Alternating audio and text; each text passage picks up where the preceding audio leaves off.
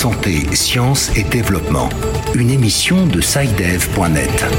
Bonjour et bienvenue à cette nouvelle édition de Santé, Sciences et Développement, le magazine scientifique de SciDev.net en partenariat avec euh, votre radio.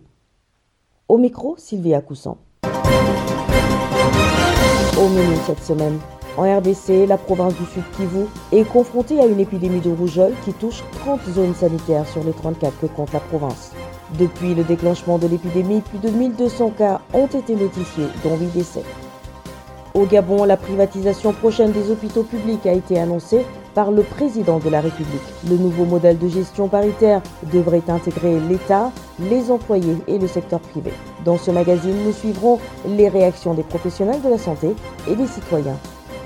Les pays africains enregistrent une baisse de la charge virale de la Covid-19 selon l'Organisation mondiale de la santé. Illustration au Burkina Faso à travers une baisse importante du nombre de personnes touchées par la maladie. Quel est le rôle des antibiotiques? Quelles sont les conséquences d'une forte consommation d'antibiotiques? Réponse dans la réplique Kesako. Et puis, comme nous en avons l'habitude, l'agenda scientifique de la semaine, ce sera en fin de magazine.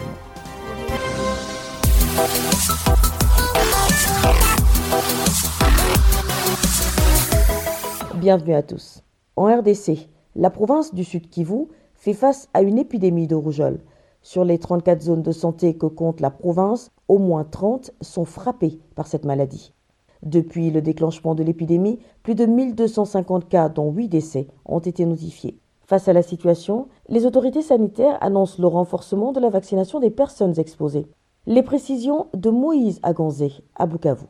Selon Justin Bengue, responsable du bureau en charge de la surveillance épidémiologique et l'information sanitaire à la division provinciale de la santé du Sud Kivu, toutes ces zones en épidémie de rougeole ont déjà notifié au moins un cas depuis plus ou moins 4 semaines. Il indique que la zone de santé de Kamituga est en tête avec 530 cas dont 5 décès, suivi de la zone de santé de Kitutu qui a enregistré 111 cas avec un décès de la semaine dernière. La zone de santé d'Idjui a aussi notifié 75 cas. Dans la ville de Bukavu, la zone de santé de Kadutu Anel a notifié 108 cas au courant de la troisième semaine épidémiologique et le suivi de la zone de santé d'Ibanda qui a enregistré 62 cas dont des décès. Préoccupé par la situation, la nouvelle dynamique de la société civile noire de Kadutu a dans son communiqué d'alerte indiqué que cette partie de la ville a déjà notifié plus de 200 cas. Le président de cette structure citoyenne, Patrick Mungwakonkwa, fait savoir que parmi les victimes, la majorité sont des enfants de moins de 12 ans qui sont généralement affectés. On a alerté les autorités à travers une correspondance. Malheureusement, jusqu'à présent, il n'y a pas vraiment de mesures qui sont prises pendant qu'il y a des cas qui continuent à s'augmenter.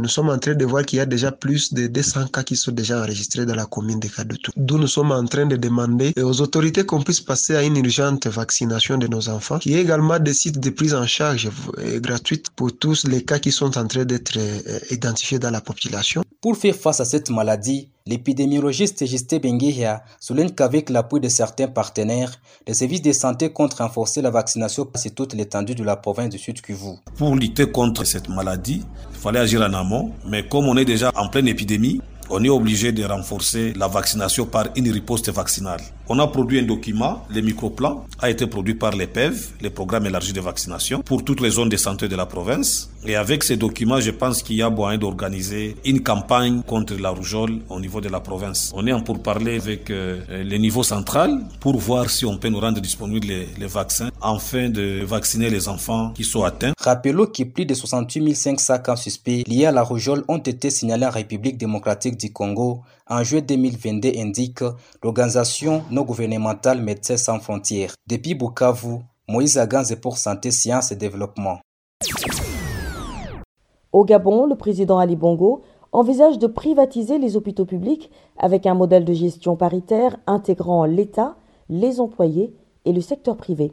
L'annonce a été faite dans son discours à la nation le 31 décembre dernier. Si des professionnels de la santé saluent cette mesure, des citoyens gabonais par contre craignent que les coûts de prise en charge dans les hôpitaux privatisés ne soient à la portée des malades démunis. La correspondance de Sandrine Gagne depuis Libreville. Cette mesure a pour objectif d'améliorer la qualité d'accueil et des soins dans les hôpitaux publics au Gabon, dans un contexte où la prise en charge des malades est de plus en plus décriée par les populations, ce qui permettrait aux hôpitaux publics d'être plus performants. Ce modèle de gestion est déjà appliqué au centre hospitalier universitaire Fondation Mère et Enfants Jeanne Bory de Libreville depuis 2018 Écoutons le docteur Razak Safiou, directeur du programme national de lutte contre le paludisme au Gabon. Nous avons vu les hôpitaux, euh, la Fondation Jeanne Bory, qui a été gérée par un partenaire quasiment privé. On regarde les performances. Vous avez vu que même le CHU d'Angondien a été cédé aux militaires. Donc vous voyez que nous avons eu là un, un lot d'expérimentation, de fonctionnement, de gestion. Et le président est au niveau de la gestion. Il veut des hôpitaux performants. Je crois qu'à fort de toutes ces expériences-là, qu'est-ce qui a marché, qu'est-ce qui n'a pas marché? Le devoir d'un chef, c'est de tirer les enseignements et de fixer le cap. Cependant, même si les populations voient d'un bon œil la mise en place d'un tel modèle de gestion paritaire, elles restent sceptiques quant au respect du volet social qui pourrait être mis de côté en cas de privatisation. Aussi, les populations craignent que ce modèle de gestion contribue à renchérir les coûts de la prise en charge dans les hôpitaux publics. Slambumba, journaliste chez Gabon Santé Plus, explique. Il faut bien pouvoir réfléchir sur le modèle. À la fin, comment il s'applique pour que les populations soient véritablement bénéficiaires. Parce que au lieu que ça nous assèche les poches, le président veut que ça nous aide, que ça nous amène à pouvoir, si on devait dépenser 100 000 par exemple, on se retrouve en train de dépenser 60 000. Donc ça veut dire qu'on a économisé 40 000 francs. C'est juste un exemple que je prends. Mais si on va avec 100 000 et on se retrouve à payer 300 000, on a plus dépensé qu'on a économisé. Donc je pense que le, le choix du président en lui-même n'est pas un problème. C'est l'applicabilité sur le terrain qui pose problème. Donc on espère que cette fois, les choses vont euh, aller mieux. Sandrine Gain, Libreville pour Santé, Sciences et Développement. Selon l'OMS, les pays africains enregistrent une baisse de la charge virale de la Covid-19. Au Burkina Faso, cela se traduit par une baisse importante du nombre de personnes touchées par la maladie. Le point de la situation avec Abdelaziz Nabaloum à Ouagadougou. Les jours se succèdent sans que le Burkina Faso n'enregistre de nouveaux cas confirmés de Covid-19.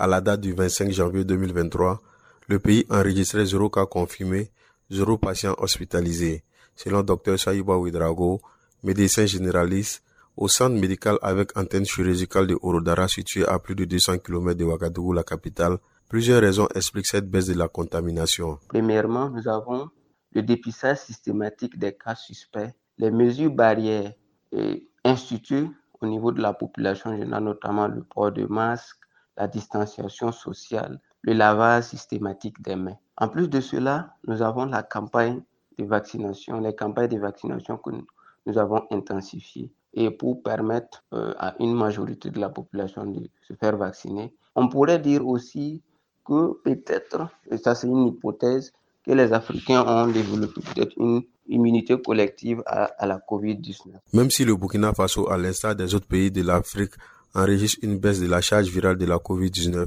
la prudence doit être de mise. Docteur Bikaba Adama, attaché de recherche à l'Institut de recherche en sciences de la santé. En fait, la recherche a montré qu'il y a un lien entre la, pollution de l'air et la COVID-19. En fait, la pollution fragilise les poumons, ce qui fait que et les personnes qui vivent dans des zones très polluées sont plus susceptibles de développer la maladie surtout les formes graves, parce qu'ils ont des poumons déjà fragilisés par les, polluants. Pour éviter une résurgence de la maladie, le ministère de la Santé a décidé d'intensifier les campagnes de vaccination de masse dans toutes les provinces du pays. Depuis son déclenchement le 9 mars 2020, le Burkina Faso a enregistré 22 025 cas confirmés et 396 décès. Abdel Aziz Nabalou, Ouagadougou pour Santé, Sciences et Développement.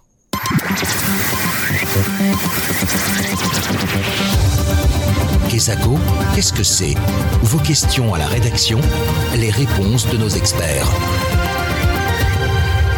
C'est de la Guinée que nous vient la question de cette semaine. Je vous propose de l'écouter. Bonjour Saïdev.net, je suis Mamadouba, j'appelle de la Guinée. J'ai une préoccupation sur la prise d'antibiotiques. Doit-on systématiquement prescrire des antibiotiques aux patients? Et quelles sont les conséquences d'une forte utilisation d'antibiotiques Direction Conakry où notre correspondant Samuel Diolamour est en ligne. Bonjour Samuel. Bonjour Sylvie, bonjour aux auditeurs. Vous avez suivi notre auditeur et pour répondre à sa préoccupation, vous vous êtes rapproché d'un spécialiste. Pour répondre aux préoccupations de notre auditeur, nous avons rencontré le docteur Ben Youssouf Keita, médecin généraliste aux hôpitaux de Paris, à la clinique Sangoya Conakry. D'abord, un antibiotique n'est pas un vaccin. Ce n'est donc pas préventif. Un antibiotique, c'est un agent chimique préparé spécifiquement contre les bactéries. Parce que c'est pour cette raison qu'on dit antibiotique qui lutte contre les bactéries. Il y a des antiparasitaires contre les parasites, les antiviraux contre les virus, les antifongiques contre les mycélium ou les mycoses. Antibiotique, c'est contre les bactéries. Alors, on le prend quand l'infection est déjà installée ou quand on sait imminemment l'infection peut s'installer. Ceci étant, on ne doit pas prendre d'antibiotiques de manière préventive. Au lieu que ça vous aide, au contraire, ça va diminuer votre résistance plus tard face à l'agent qui va vous attaquer. On déconseille formellement la prise inopinée d'antibiotiques sans prescription médicale. En cas de surconsommation d'antibiotiques, vous créerez une résistance à la bactérie ou à l'agent pathogène. C'est comme celui qui commence à prendre de l'alcool. Il va commencer par une bière, un verre. Quand il prend le verre, il va se sentir un peu enivré. Mais au fur et à mesure qu'il s'habitue, il va passer d'une canette à dix canettes, jusqu'à 20 canettes. Ça signifie que si vous vous habituez à prendre des antibiotiques, alors vous créez une résistance. Il ne faut pas oublier que tout médicament est un poison potentiel. Et tout médicament a des effets bénéfiques et des effets collatéraux. c'est pour cette raison qu'on peut avoir de l'allergie à certains médicaments. Une fois de plus, il faut éviter de prendre les antibiotiques si ce n'est sous la prescription d'un professionnel de santé. Quand vous vous blessez, généralement, c'est le vaccin ou le sérum antitétanique que le médecin recommande pour prévenir l'installation du tétanos.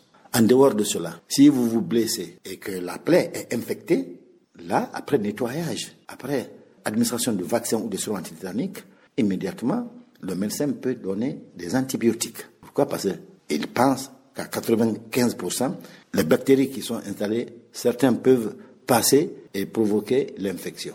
Mais déjà, ils trouveront des agents de vent immédiatement. C'est dans ce cadre spécifique qu'on peut donner. Quand vous allez, par exemple, faire une chirurgie, euh, quand vous opérez, évidemment, vous utilisez beaucoup d'éléments. Il se peut que certains de ces éléments entraînent des infections. Et là, pour prévenir, vous donnez des antibiotiques. Voilà dans quel cadre il faut utiliser. Mais en dehors de la chirurgie, des polytraumatisés, des accidents, des blessés, il ne faut pas donner d'antibiotiques tant que le médecin ne vous prescrit pas ou tant que l'infection n'est pas installée. Voilà Sylvie, c'était donc le docteur Ben Youssouf Keita, médecin généraliste à la clinique Sangoya, Conakry. Merci Samuel. Je rappelle que vous étiez en ligne de Conakry, capitale de la Guinée. Chers auditeurs, si vous aussi souhaitez nous adresser une question, une seule chose à faire, envoyez simplement un email à l'adresse suivante podcast@sidev.net. Podcast s'écrit P-O-D-C-A-S-T et SIDEV s'écrit S-C-I-D-E-V. Je répète, podcast.sidev.net. Vos questions et commentaires sont attendus à cette adresse à tout moment de la journée. L'agenda. Place à Virgile Aissou avec qui nous allons feuilleter l'agenda scientifique de la semaine. Bonjour Virgile. Bonjour Sylvie, bonjour chers auditeurs. Alors, quels sont les événements scientifiques retenus à l'agenda cette semaine? Le 12e colloque de la chaire UNESCO Alimentation du Monde aura lieu le vendredi 3 février à l'Institut Agro de Montpellier en France. Thème à aborder, le travail dans les systèmes agricoles et alimentaires. Le lundi 6 février s'ouvrira au Cap en Afrique du Sud l'édition 2023 de Mining in Daba, grand rendez-vous de l'industrie minière en Afrique qui durera 4 jours. Le thème général est débloquer l'investissement minier africain, stabilité, sécurité et approvisionnement. Et voici une série de journées mondiales à célébrer cette semaine. Le 30 janvier, journée mondiale des maladies tropicales négligées. Le saviez-vous? Les maladies tropicales négligées forment un groupe de 20 maladies pouvant être évitées et soignées, mais qui pèsent lourdement sur la santé de plus d'un milliard 700 millions de personnes dans le monde. Le 2 février, c'est la journée mondiale des zones humides. Le 4 février sera commémorée la journée mondiale contre le cancer. Et puis le 6 février, c'est la journée internationale contre les mutilations génitales féminines. Voilà Sylvie, c'est tout pour la semaine. Merci Virgile. Mesdames et messieurs, ainsi s'achève cette édition de Santé, Sciences et Développement que je vous remercie d'avoir suivi. Rendez-vous la semaine prochaine pour une nouvelle émission, même heure, même fréquence. D'ici là, portez-vous bien. Cette émission est disponible en podcast sur le site sidev.net/fr. Cette émission a été réalisée sur financement du CRDI, le Centre de recherche pour le développement international, un organisme public canadien. Le CRDI investit dans le savoir, l'innovation et les solutions afin d'améliorer les conditions de vie dans les pays en développement.